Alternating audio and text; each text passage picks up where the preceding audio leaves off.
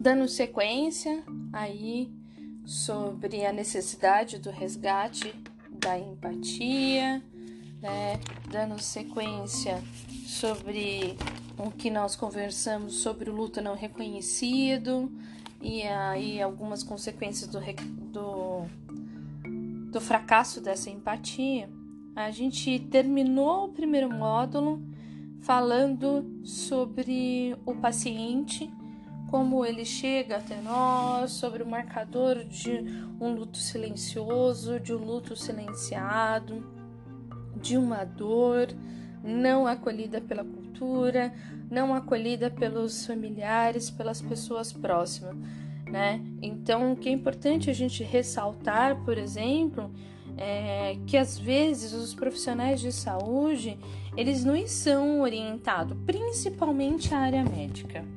A área médica ela não é orientada porque ele tem uma profissão que ela foca muito com os aspectos do biológico tá? Então, nem todos os médicos, por exemplo, têm formação para cuidados de paciente é, no âmbito paliativo, né? Então, a gente consegue entender que aí é, esses profissionais ele também precisam de preparo, ser orientado não a nossa ciência, né? A nossa ciência de profissionais da psicologia, a gente já empresta a nossa escuta, o nosso tempo, já disponibiliza para o outro de uma maneira mais empática. A gente trabalha ao longo da graduação diversas técnicas, abordagem teórica e diversos instrumentos que têm esse foco.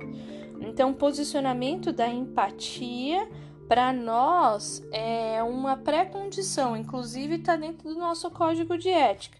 Ser contra qualquer tipo de exclusão, qualquer tipo de preconceito, né, qualquer conceito de construto é, fechado, né? Então a gente vai tendo dentro do, do código de ética do profissional de psicologia que esse, essa empatia é uma marca. Mas as outras áreas médicas nem sempre traz isso, né? Nem todas as outras profissões, o profissional de, de enfermagem tem uma outra disciplina de psicologia que vai trabalhar sobre essa necessidade do resgate da empatia, mas às vezes a rotina do trabalho mais é, exaustivo, do trabalho um pouco metódico, né? Faz com que ele às vezes perca ou repercute o discurso, né, silenciado de uma empatia.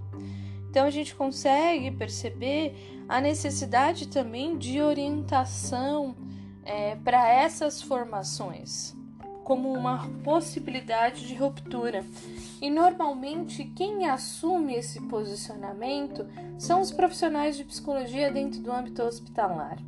Tanto é que a gente teve uma, uma aula específica para falar sobre esse público, pensamos sobre diversas informações, uma delas sobre o posicionamento do profissional no sentido de, da psicoinformação, né? E então cabe aqui pensar sobre isso a gente consegue fazer esse resgate, é importante fazer esse resgate da empatia também no âmbito hospitalar com os familiares, né?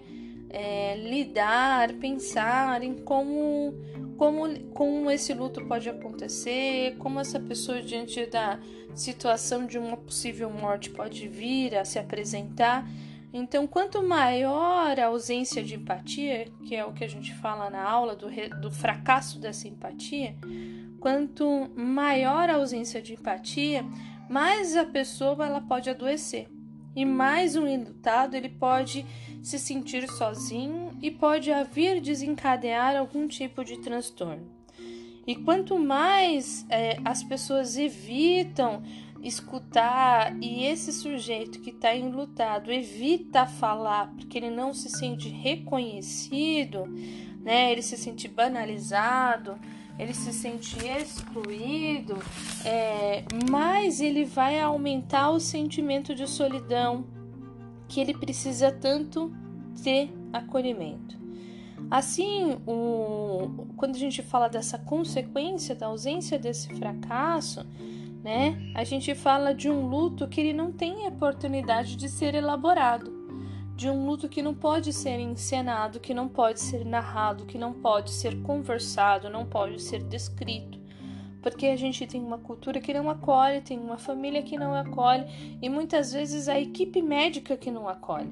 Né? E é interessante pensar que, diante dessa possibilidade, às vezes são os profissionais de saúde que são os, os primeiros a ter esse contato. Porque é ele que estão cuidando do paciente, é ele que, que às vezes vai ter que levar um paciente para cirurgia, numa situação emergencial.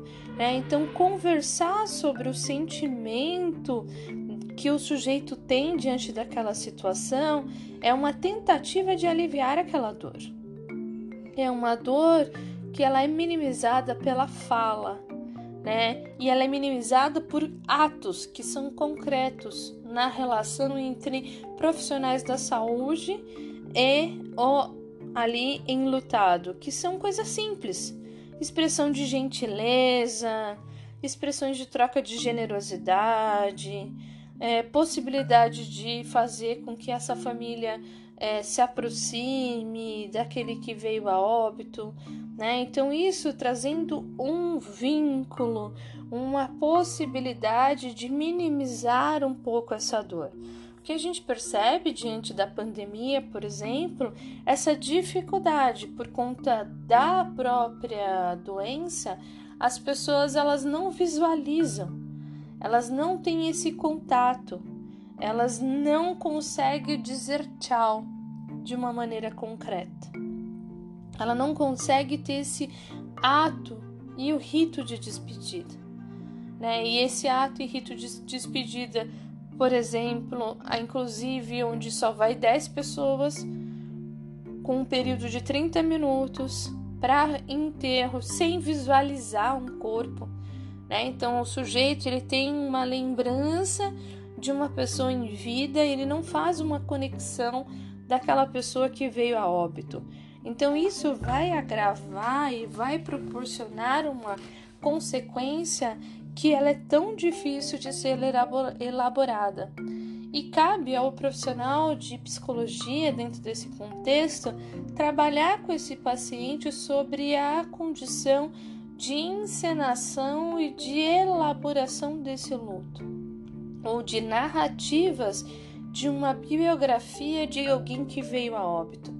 Quando eu falo de encenações, é importante pensar como essa pessoa vai colocar para o âmbito social aquilo que ela tinha como representação. É, há uma narrativa de um paciente que eu atendi que ele precisava expressar esse luto que ele fez com os grupos familiares, com as pessoas que ele mais gostava. Ele pegou diversas fotos que tinha e que a gente tem o hábito de tirar fotografia e deixar só no âmbito digital e não revelar sempre essas fotos. Então ele pegou aquelas melhores fotos, com as melhores visão, com é, sorriso, e ele fez um jantar. E nesse jantar ele fez uma exposição dessas fotografias. Então ele trouxe, trouxe ali a voz, né, e a expressão daquela biografia. Né? E durante o jantar, os amigos foram bastante empáticos, eles ficaram comentando sobre as fotos. Nossa, olha como ela estava feliz, né? Era mãe, como ela estava feliz naquela foto, estava tão bonita. Então, essa possibilidade dessa narrativa, esse sujeito ele foi se sentindo é, acolhido. Né? E ele foi trabalhando com o rito dessa despedida a partir dessa, dessa encenação, dessa, é, desse ato memorial coletivo. E o reconhecimento dos amigos que reuniram para aquele jantar, para ver aquelas imagens, porque os amigos sabiam que ia ser assim. Ele convidou os amigos que ele queria fazer um jantar com a comida típica da mãe, que é a comida que a mãe gostava. Então ele optou por essa, por essa situação. Os amigos gostavam muito porque eles iam na casa dele é, para comer a comida dessa mãe. Então ele tentou reproduzir o mesmo cardápio e os amigos trouxeram lembrança: nossa, como eu gostava de vir aqui quando ela fazia essa comida. Então o fato dos amigos narrarem, isso veio para uma representação empática, para uma representação do social e um ato é, de tentativa de elaboração e de trazer na memória né, lembranças daquele amor daquela expressão, né, da pessoa que veio a óbito. Então, essa dor ela vai sendo minimizada também por esses atos de amor. E são esses atos de amor e essa força que traz essa representação do tempo que eles viveram, né? Porque todos tinham lembrança dessa dessa pessoa que veio a óbito e lembranças muito positivas e elas foram reforçadas foram reorganizadas a partir daquele jantar com um cardápio que era comum ela fazer para todos aqueles amigos. Então, é, diante da morte, existe muitas possibilidades de apoiar. Né? Existe muita possibilidade, isso que a gente fala da necessidade do resgate da empatia, né? do amor que foi constituído ao longo do período em que aquela pessoa estava em vida. Então, a morte ela passa a ser um desafio menor ela passa a ser uma dor menor. E a possibilidade da elaboração, ela vem da força que vem vencendo ali a partir dessas encenações, a partir dessas narrativas e dessas expressões.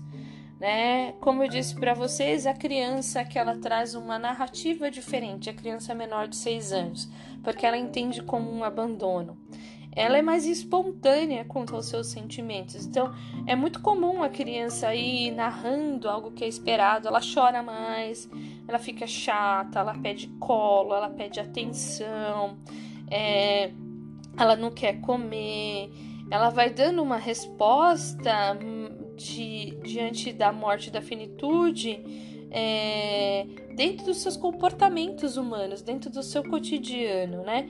E se a gente não tem um adulto que é uma figura protetora que entende isso, que acolhe isso, essa criança pequena ela pode se sentir em um desamparo total.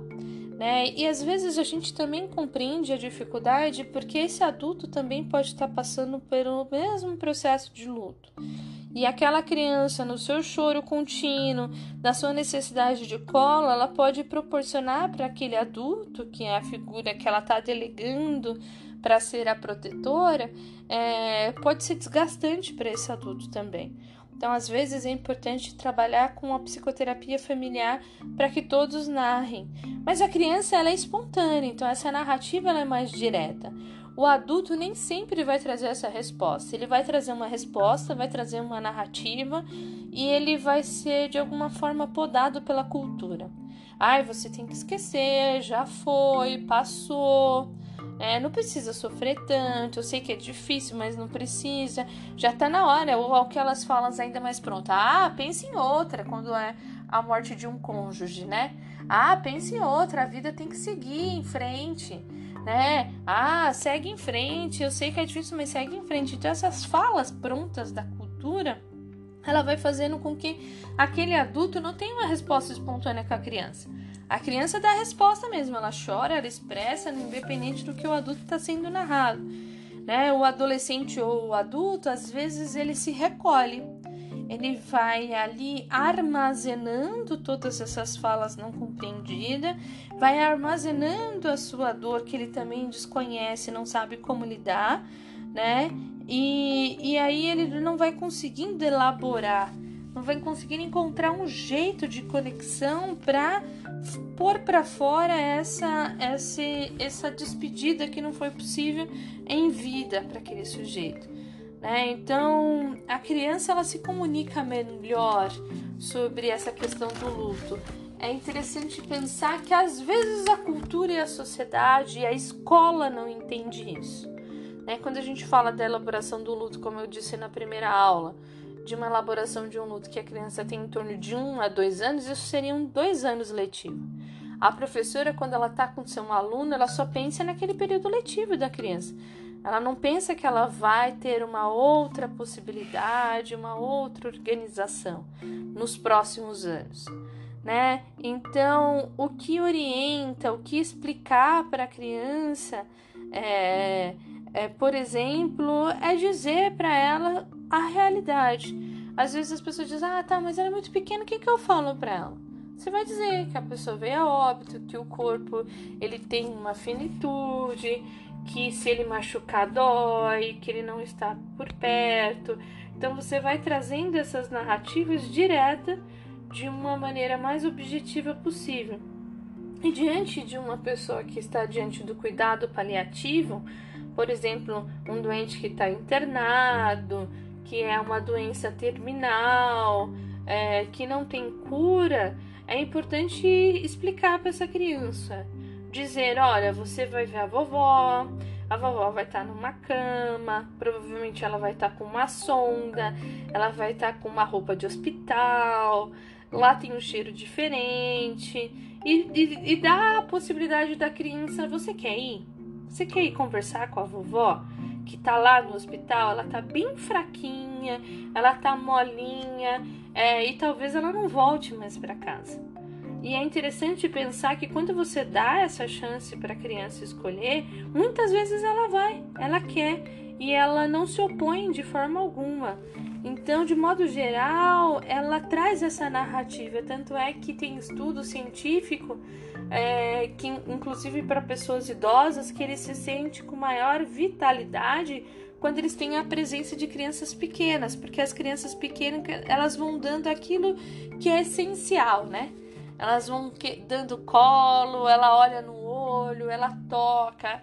A criança pequena ela traz esse tipo de expressão que vai dando um determinado conforto, principalmente para alguém, por exemplo, a avó, num espaço geracional, que provavelmente vai ser um neto, um bisneto, que ela percebe a narrativa de uma história e que ela cumpriu um papel e que ela deixa um legado para aquelas crianças pequenas em resposta geracional, né? Então, é importante pensar que ninguém vai estar totalmente preparado para o luto, mas se a gente fala sobre ele, se a gente pensa sobre ele, se a gente discute de maneira natural com as pessoas que a gente convive, né? A gente se prepara, né? Uma pessoa que tem filhos, ela pensa: bom, se eu vim a óbito, quem vai assumir é, os cuidados da criança?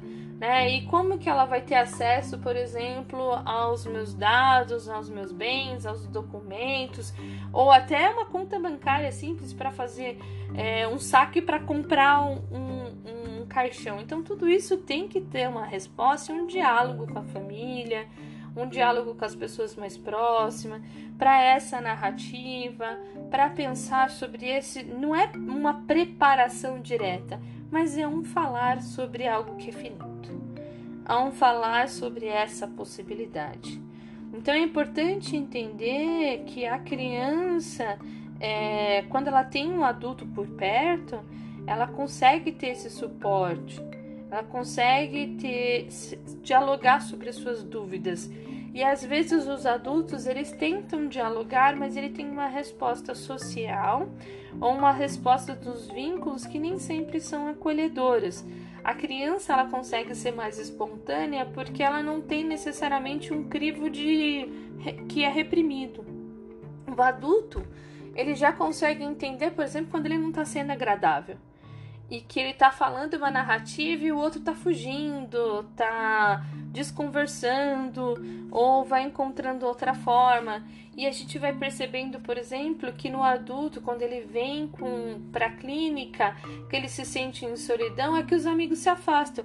E às vezes os amigos se afastam porque eles trazem essa marca da cultura, da ausência da empatia, porque os amigos às vezes não sabem o que dizer.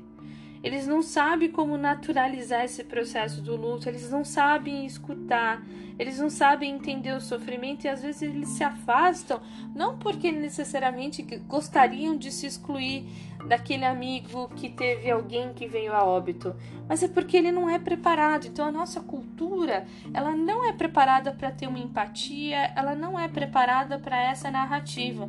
E somos nós, profissionais de psicologia, que muitas vezes vamos fazendo essa narrativa de convidar essa família para repensar, para reorganizar o que, que ela pode fazer, o que, que é o processo do luto, né? É, conversar, esse diálogo, esse contato direto, esse olho a olho, essa preparação, né?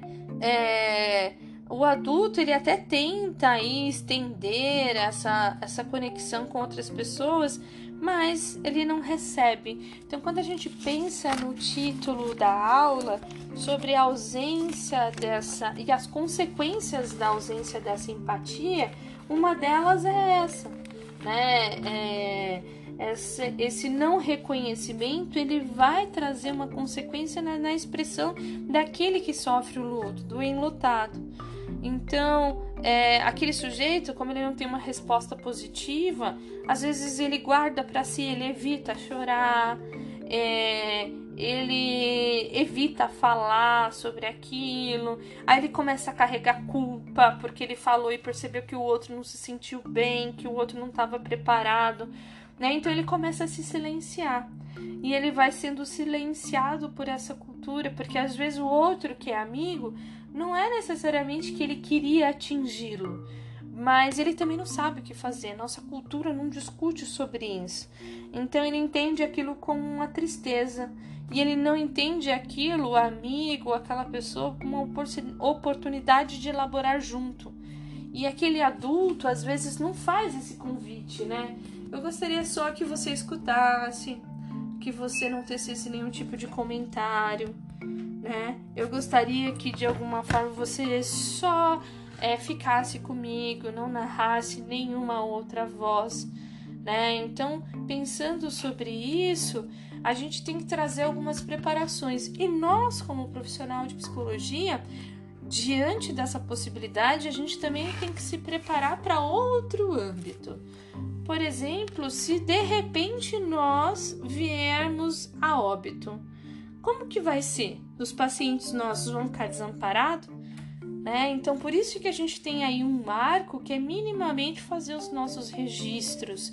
E tem um amigo que diz: olha, se eu não estiver presente, eu gostaria que você direcionasse ou assumisse esse caso ou assumisse esses casos. Não necessariamente você vai dizer, olha, eu estou encaminhando, porque você encaminharia, por exemplo, quando você vai para um outro país, ou quando você vai mudar de área, que você faz essa narrativa de encaminhamento. Mas, é, ou dialogar com um amigo, olha, se um dia eu vir a óbito, você poderia pegar os meus casos? Os meus registros ficam no lugar tal, é, o paciente X está ali, o contato do paciente fica na tal lugar. Se um dia você precisar, você vai ter isso. Eu tenho a chave, tenho uma cópia da chave que fica na minha casa, que você pode pedir para alguma pessoa que mora comigo, ou deixar até uma cópia. Deixa, olha, diante dessa situação, eu vou deixar aqui, claro, sendo uma pessoa de confiança, né? Eu vou deixar aqui uma cópia é, da chave do, do consultório ou da minha caixa de registro, ou olha, os dados ficam no meu computador, quem tem acesso a essas anotações é o cônjuge, é tal pessoa, se um dia você precisar, tá ali. Né? Então você também tem que preparar isso porque você pode vir e de repente o seu paciente pode ficar desamparado. Né? Então, o profissional de, de saúde ele precisa estar diante dessa situação, né? É importante pensar, né, que é, essas emoções, essas situações, elas podem acontecer, né? E pode vir a expressão. Então, é, alguém queria falar alguma coisa? Eu vi uma narrativa. Ou foi impressão minha? Então, pensando aí né, sobre a atuação do profissional de psicologia, o profissional da saúde, ele precisa entender e resgatar essa empatia, que é um processo desafiador para esse profissional, porque ele precisa entender o paciente, entender essa demanda social, auxiliar esse paciente a fazer novas conexões, se posicionar e ter um movimento mais é, sincero com a criança, de pedir mesmo atenção, de pedir mesmo é, uma escuta singular, de tentar se conectar com o mundo externo, com as pessoas que estão próximas, para tentar fazer com que esse paciente ele venha vivenciar uma possibilidade de exploração, pensando aí na nossa, na nossos elementos da primeira aula. Então é, é importante é, que o paciente ele deseje também fazer e estar diante dessa possibilidade de melhora, apesar da dor, apesar do sofrimento. Ao mesmo tempo, para o profissional fazer isso, ele precisa também se envolver ali com aquela história, com aquela narrativa, principalmente cuidados paliativos, que tem uma família extensa. Muitas vezes ele precisa é, entender como que é aquela família, qual é a dinâmica e solicitar algumas demandas também para essa família extensa de escutar mais, de ficar mais atento, né? De estar mais próximo. Então ele convida também às vezes a família extensa para dar esse suporte. Convoca, lembrando que a figura protetiva às vezes ela se elege ou ela é elegida. Então, dentro dessa eleição, é, muitas vezes eles vão delegar toda a responsabilidade para o profissional de psicologia, mas a nossa função é fazer com que esse paciente consiga fazer conexão com o mundo, no sentido de exploração e de se tornar mais autônomo. Né? É, o Freud, por exemplo, ele, ele pontua que nós nunca somos tão desamparadamente infelizes, né? Como quando a gente perde uma pessoa que a gente morre né? Quando a gente perde um amor. Então, cabe, diante dessa situação, ele procurar por esse amparo, por uma exploração para além do profissional de psicologia e auxiliar. E às vezes ele elege alguém e trazer essas reflexões com esse paciente. Você disse para ele o que você efetivamente estava sentindo, que para você é importante falar sobre isso né? Como que você pode fazer esse rito de passagem, já que não teve um ritual concreto? Como que você poderia fazer esse ritual? De que forma que seria esse ritual de despedida? Né? Então, o profissional da saúde ele precisa também narrar às vezes esse processo da morte para a família, porque às vezes ele precisa convidar uma pessoa que ele que é o paciente que está em luto elegeu como figura protetora e falar sobre esse lugar, porque às vezes um amigo pode assumir esse lugar, às vezes é um, um, um tio ou outro membro da família pode pode fazer esse resgate. Então, o resgate da empatia seria escutar, né, de se colocar em pauta diante da impossibilidade daquela cura, quando é uma doença paliativa, ou diante daquilo que, que foi uma morte súbita, que não pôde ser planejado. Então, é, dentro dessa narrativa, é interessante pensar sobre todos que sofrem. No contexto da pandemia, é importante pensar que existe um público que é um profissional que pouco é discutido, que são, por exemplo, os coveiros, né? A gente consegue perceber nas narrativas que ela vai trazendo diversas repercussões que trazem sofrimento. Primeiro, que a escolha por ser coveiro geralmente é uma profissão que não, além de não ser reconhecida como uma ascensão social, ela é uma escolha que, no, que nem sempre está associada como um, o desejo do sujeito.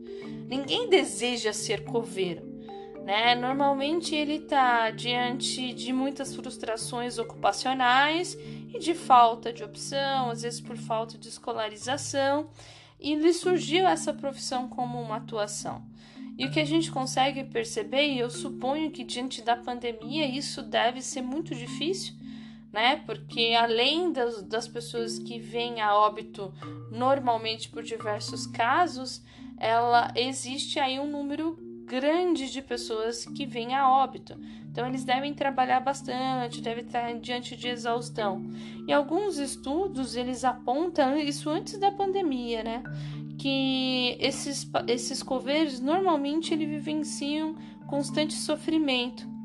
É, e muitos acabam como saída desse sofrimento, porque nem sempre ele é reconhecido pela família, pela sociedade, pelo trabalho que ele executa. A saída que ele encontra é pelo álcool. Então há um número crescente de profissionais coveiro que também são alcoólatras né, como uma resposta ao trabalho desgastante e, e de alguma forma eles não fazerem conexão identitária com aquela atuação. Né? E sendo um trabalho muito penoso, né? É um trabalho pesado, é um trabalho difícil, né? E é um trabalho que é, ele vivencia, ele vê todo mundo ou um número grande de pessoas em sofrimento. E esse, esse público também precisa ser levado em questão, que pode de repente ser um público que vai procurar esse serviço da saúde pela saúde mental no serviço do âmbito público. Né? E aí é importante fazer um resgate da conexão com a profissão, do desgaste, é, da falta de instrumentação é, ocupacional para exercer um outro tipo de cargo. Então esses sofrimentos eles vai repercutindo por diversos âmbitos da cultura e da sociedade, né? Então é, isso são respostas, por exemplo, de quando a sociedade se defende do processo natural do luto. A sociedade adoece, né? A sociedade ela não permite que o luto seja narrado, a sociedade não acolhe no âmbito social, no âmbito pessoal, né? Isso vai falando sobre é, as pessoas não conseguirem expressar o seu medo, a falta de empatia, o sofrimento social. Então, diante do luto, a gente precisa validar. Eu acho que essa é a grande resposta para nós como profissional de psicologia. É trazer uma desconstrução daquilo que é invalidado. Então, é validar uma profissão, por exemplo, como o coveiro, que vivencia um trabalho tão difícil, tão penoso, que vê realidades e sofrimentos constantes diante das suas diversidades de, de possibilidade de narrar a perda de alguém.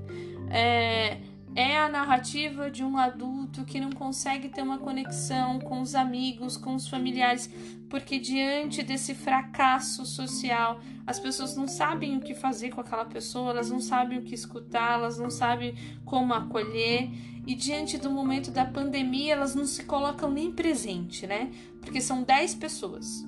Então, no passado, quando não tinha pandemia, as pessoas, pelo menos naquele momento, elas estavam presentes era um amigo mais próximo, era uma pessoa mais, mais que tinha conhecimento, que vai lá e presta uma determinada solidariedade, que empresta um abraço, que está ali perto para aquele momento de ritual, de ritual de despedida, que vai no velório, ou que visita a pessoa depois, porque não podia ir ao velório, ou que traz uma fala de conforto, às vezes de uma maneira caridosa, né? É, compra uma flor, um arranjo, né? Ou se coloca à disposição caso precise. Então, dentro dessas narrativas, é, a gente percebe que no momento da pandemia, nem esse processo empático, né, de uma maneira mais solidária e de uma maneira caridosa é possível fazer nesse momento. Porque quando coloca um número limitado de pessoas, às vezes se limita num âmbito familiar né? Por exemplo, se uma senhora de idade vem a óbito, às vezes vem a mulher e os, é, os genros ou as noras já deu as 10 pessoas e não vem outras pessoas para discutir sobre aquilo.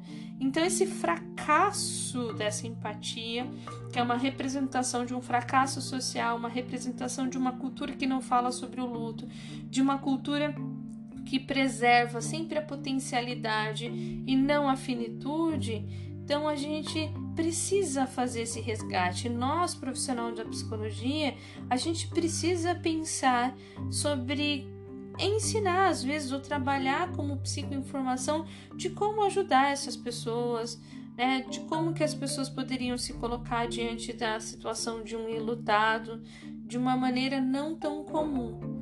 É, boa noite, Leomar. Pode ficar tranquilo. Depois você pode pegar o conteúdo. É, então, diante disso, é, esse movimento empático com o outro, é, de reconhecimento de que ele é capaz de ajudar, isso precisa ser resgatado na nossa cultura.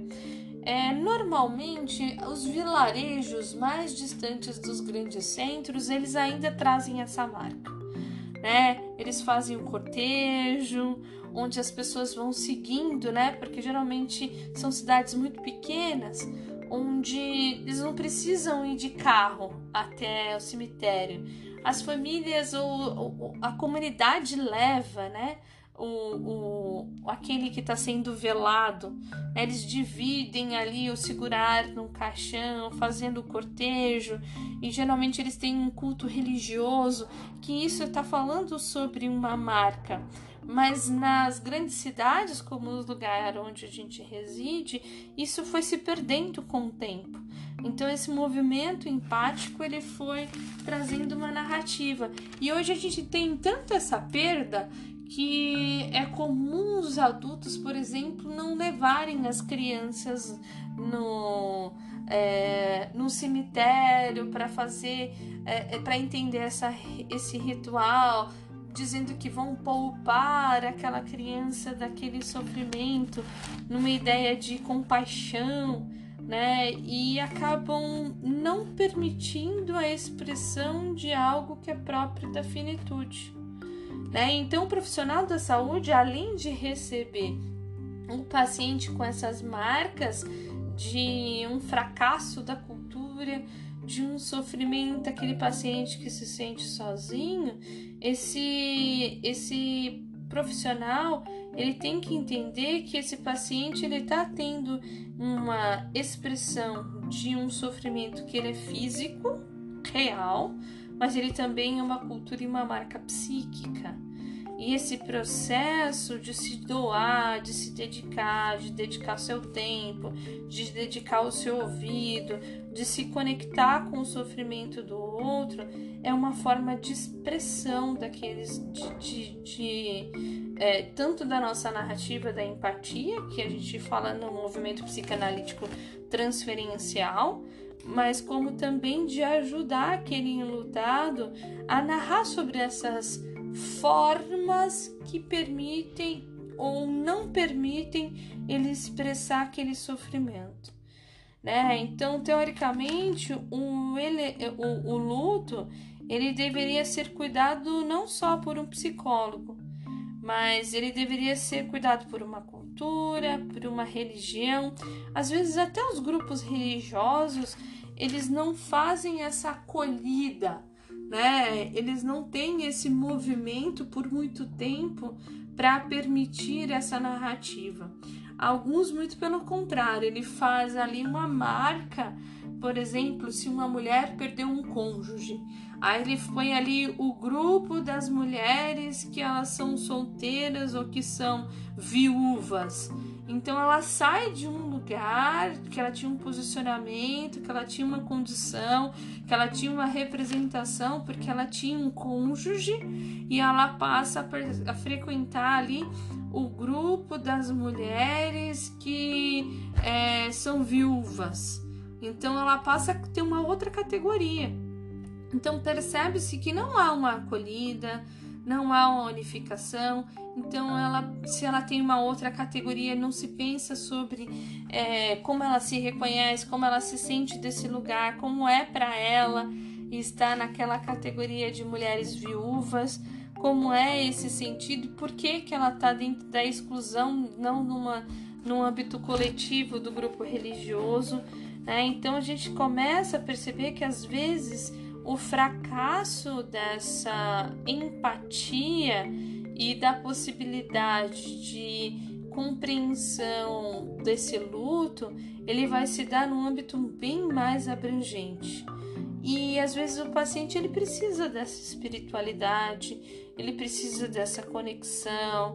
Então o que, que a gente consegue perceber? Que é muito comum que diante de um luto ou o paciente muda de religião, né? Ou ele, ele simplesmente contesta esse Deus, essa conexão, ou ele sai dos grupos religiosos por não sentirem se protegido, por não se sentirem entendido, com, é, acolhido, muito pelo contrário, ser reforçado uma discriminação. Então ele passa por um momento de descrença e um momento que ele deveria ou poderia trabalhar com a espiritualidade. Então é importante pensar que geralmente esse, esse espaço social, essa rede social desse paciente, ela começa a cobrar também que aquele paciente fique bem, que ele dê uma resposta e que essa resposta tem que ser em tempo curto, é, que ele tem que fazer algumas narrativas. É interessante pensar que a Gabriela Casalato ela traz um caso, por exemplo, de um de um pai que ele era um intelectual muito inteligente que fazia estudo das religiões e ele trazia uma descrença, ele não tinha uma fé, né? E ele não tinha, ele era considerado como ateu, mas ele falava de diversos elementos da religião. E ele perde um filho, que foi um filho muito desejado, um filho muito planejado, e ele perde repentinamente, foi uma morte súbita. É, e diante daquela morte súbita, aquele cientista, né, aquele pesquisador, ele passa a ter uma outra narrativa. Ele sai do lugar daquele de descrença porque ele, ele para ele era muito vazio não ter uma outra forma de conexão com a espiritualidade e passa a narrar um papel de uma pessoa que teve um filho, né, de um pai enlutado. E aí ele vai fazendo um resgate a partir da sua crença e ele vai frequentando diversas é, religiões, porque ele conhecia do, diversos aspectos da cultura, mas ele participa desses grupos como tentativa desse resgate da espiritualidade como uma resposta para lidar com o seu vazio, né? Porque ele precisava dessa resposta. Então é, é, importante perceber também como essa resposta com o religioso, às vezes ela pode ser contrária ao que ele mesmo acreditava, ao que ele mesmo pensava, porque ele passa a ser em primeira pessoa o enlutado. Né? E aquela dor vai piorando, vai piorando, e ele precisa encontrar uma resposta para isso. Então as pessoas elas elas sentem muito, né? desde o começo, e é interessante que quando passa esse período de seis meses, ela vai pensando assim: poxa, mas eu achei que ia melhorar, mas depois de seis meses piorou. Parece que agora está muito pior. E essa resposta de estar tá muito pior é uma resposta desse fracasso.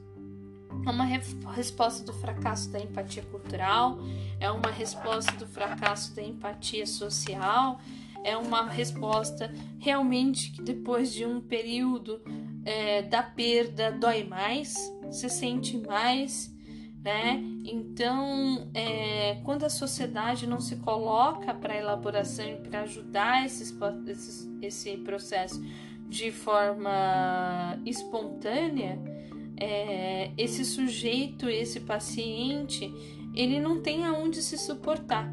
Muitos deles não têm onde se suportar, não tem com quem falar, não se sente acolhido, né? E isso pode levar a diversos tipos de transtorno.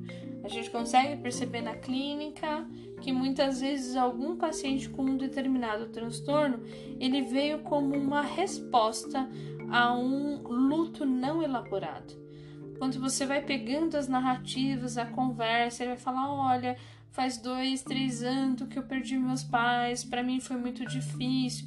Então você vai percebendo que a narrativa dele é justamente sobre aquela morte, né? E sobre a dificuldade de lidar com essa despedida, né? Então são nessas narrativas que a gente começa a pensar é, que a gente precisa notificar trabalhar com outro processo, trabalhar com outra expressão, trabalhar com outro lugar, né, para que essas narrativas elas venham de uma maneira mais natural, mais cotidiana, dando esse suporte social sobre algo que é próprio do humano, a finitude, é, a impotência, as frustrações.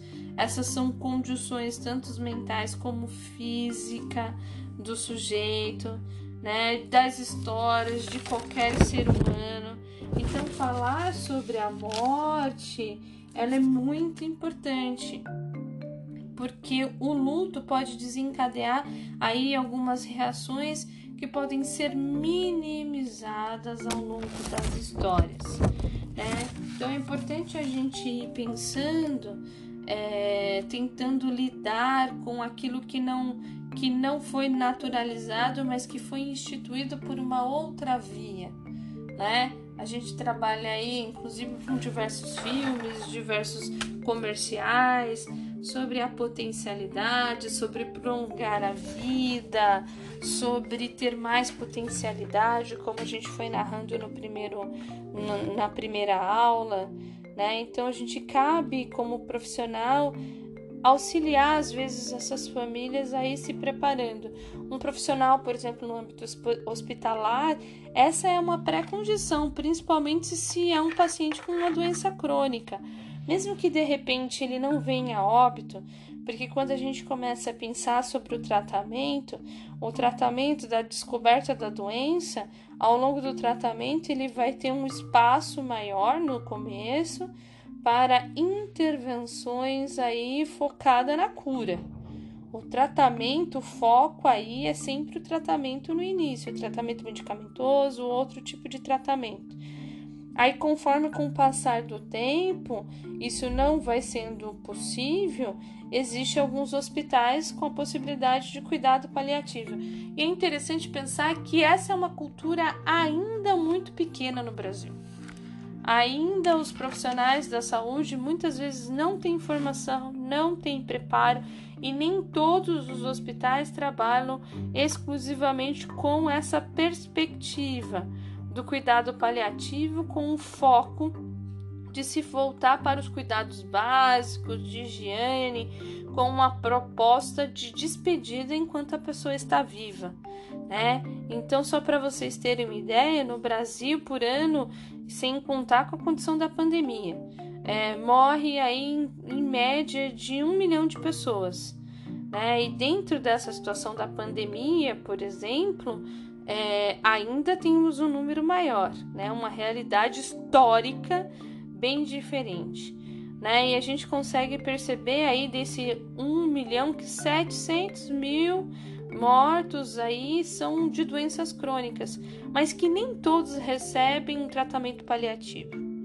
Então, nem todos ele tem um fim só abrupto e repentino, mas que a gente não discute sobre esse processo de morte, sobre esse processo de desligamento, sobre esse sofrimento, e sobre às vezes dar narrativa para aquele que está doente, que está se conectando com a sua própria doença, o que, que ele espera, né, para a própria morte, o que, que eles gostariam, como que, como que fosse. A gente poderia pensar também que a gente tem uma lista imensa de pessoas que precisam de transplantes de órgão.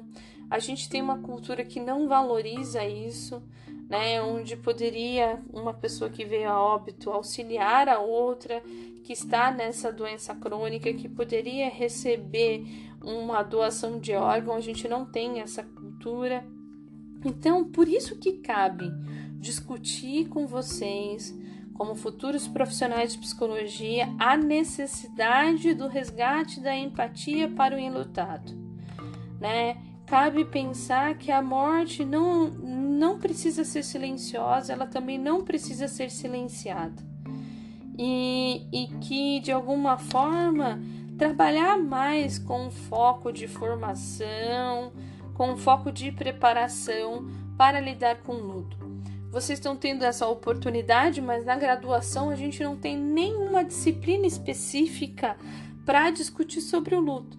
Vocês estão tendo essa preparação e essa reflexão porque vocês estão no estágio, vocês precisam ter uma formação e é pertinente para o momento histórico. Até porque, pensando que o luto ele dura de um ano a dois anos, é, o processo de elaboração, né? E, ou seja, pode ser uma demanda crescente para vocês como futuro profissional de psicologia daqui a três meses, quatro meses, né? Que vocês se formam em breve. Então, é, é importante pensar que os cuidados aí, a formação de e discussão sobre a morte, é, sobre a possibilidade de alguém que pode vir a óbito, ou sobre a sua própria condição de existência, ela é uma forma de expressão, né? E quando a gente vai falando, por exemplo, dentro do âmbito hospitalar, do termo paliativo, é importante até pensar na etimologia da palavra, né? O paliativo ele vem de palio, do latim, que dá uma ideia de manto. E a ideia de manto que que é uma coberta, que acolhe, que esquenta, que protege, que está muito próximo do conceito de elaboração do, do, luto. Então, o termo paliativo ele vai trazer aquilo que é necessário na sua essência para a elaboração do luto, que aquela figura protetiva, seja ela eleita, né, ou que se elege para assumir aquele lugar. Então, cabe refletir sobre essa sociedade, o que, que essa sociedade está preparando, sobre essas formas de acolher.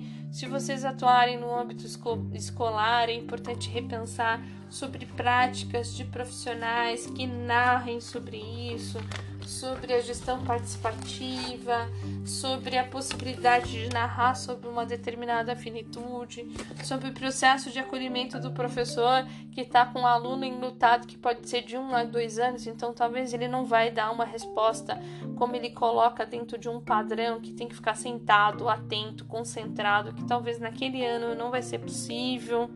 Então a gente tem muito a contribuir, né? A gente tem muito a narrar a gente tem muito a se colocar aí como uma forma de ruptura desse lugar. E normalmente são delegados para nós, profissional de psicologia, para falar sobre esse trabalho e sobre essa escuta que ninguém mais tem acesso, porque ela é uma marca da cultura. Né? Então, às vezes, nem o profissional de medicina consegue, por exemplo, enunciar a morte de um paciente ele não sabe como fazer isso, ele não sabe como narrar isso, ele não sabe acolher, como acolher. Normalmente ele fala, é, ele convida um profissional de psicologia para ir junto. Como ele sabe de todos os procedimentos médicos, ele precisa dizer o que ele fez, o que ele tentou, qual foi a possibilidade de tratamento, mas ele pede para o profissional de psicologia porque ele sabe que a resposta daquela, daquele óbito pode trazer um sentimento do qual ele não foi preparado. Né? E se a gente for pensar no âmbito médico, o médico, você perguntar por que, que você faz medicina, ele também traz a condição da empatia. Ah, eu estou fazendo para ajudar. Só que aí ele tem uma formação toda focada no biológico e não focada na pessoa, dentro da sua narrativa, dentro da sua história. Diferente da nossa formação. A nossa formação é fazer um resgate dessa história, fazer um resgate dessa pessoa entender quem é ela, como ela está, o meio social a qual ela expressa, o que, que é essa marca de cultura desse luto, né? Onde está o luto silencioso, silenciado, se há marcas de empatia, se não há marca de empatia nesse processo para que essa pessoa possa se confortar, né? Então a gente precisa estar tá preocupada para entender como essa pessoa está lidando com as suas tarefas, às vezes do cotidiano porque esse é um marcador, por exemplo, de um sofrimento que está vindo por uma possibilidade de transtorno. Ele está diante de um luto, mas às vezes as tarefas do cotidiano ele não consegue executar, né? Que são tarefas que estão para além da doença. E o profissional de, é, de saúde, seja o médico ou seja o profissional de psicologia, ele precisa reconhecer esse sujeito e empoderar essa pessoa. Diante do cuidado paliativo, esse profissional de psicologia ele não vai só ouvir o paciente que está diante da possibilidade da finitude porque ele tem uma doença crônica. Ele também tem que escutar essa família. E quando essa pessoa vem a óbito, ele continua o seu trabalho. Só que o seu trabalho ele vai se dar com aqueles que estão enlutados, com a família.